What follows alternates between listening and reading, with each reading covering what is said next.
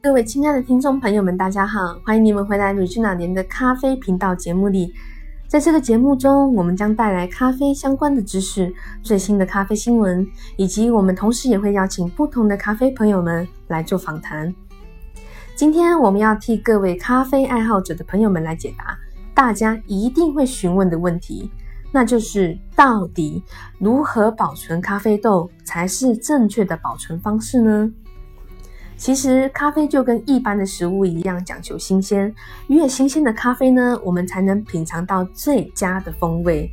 而如何保存咖啡的新鲜度呢？同时也是所有咖啡爱好者一定会遇到的第一个咖啡问题。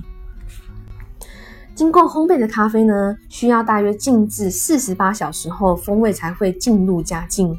而烘焙后的咖啡呢，最害怕遇到以下几个条件来影响咖啡的香气。第一个，空气接触、湿气、光、热以及异味的干扰。所以呢，聪明的你一定知道我们的答案了吧？我们存放咖啡的空间呢，必须是要能够隔绝空气的、干燥、没有阳光直接的曝晒且没有异味干扰的地方。隔绝空气的方式可能会比较困难一点。部分的店家会等到咖啡排气比较稳定后，才会进行真空包装。不过，真空包装的确是能阻止空气进去咖啡袋中，但是包装里的空气却不能排出来啦。这个时候呢，答案来了。在一九八零年，美国宾州 Fresco 公司发明了单向排气阀。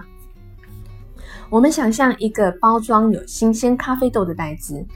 里面有一些剩余的空间装满空气，而空气里面有氧气以及氮气，二氧化碳呢都比这两种气体还重。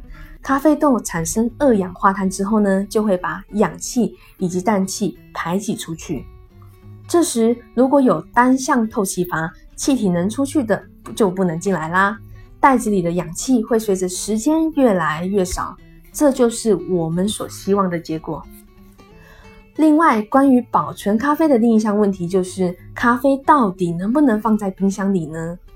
咖啡豆本身是不能放在冷藏库的，只有冷冻库才能保新鲜。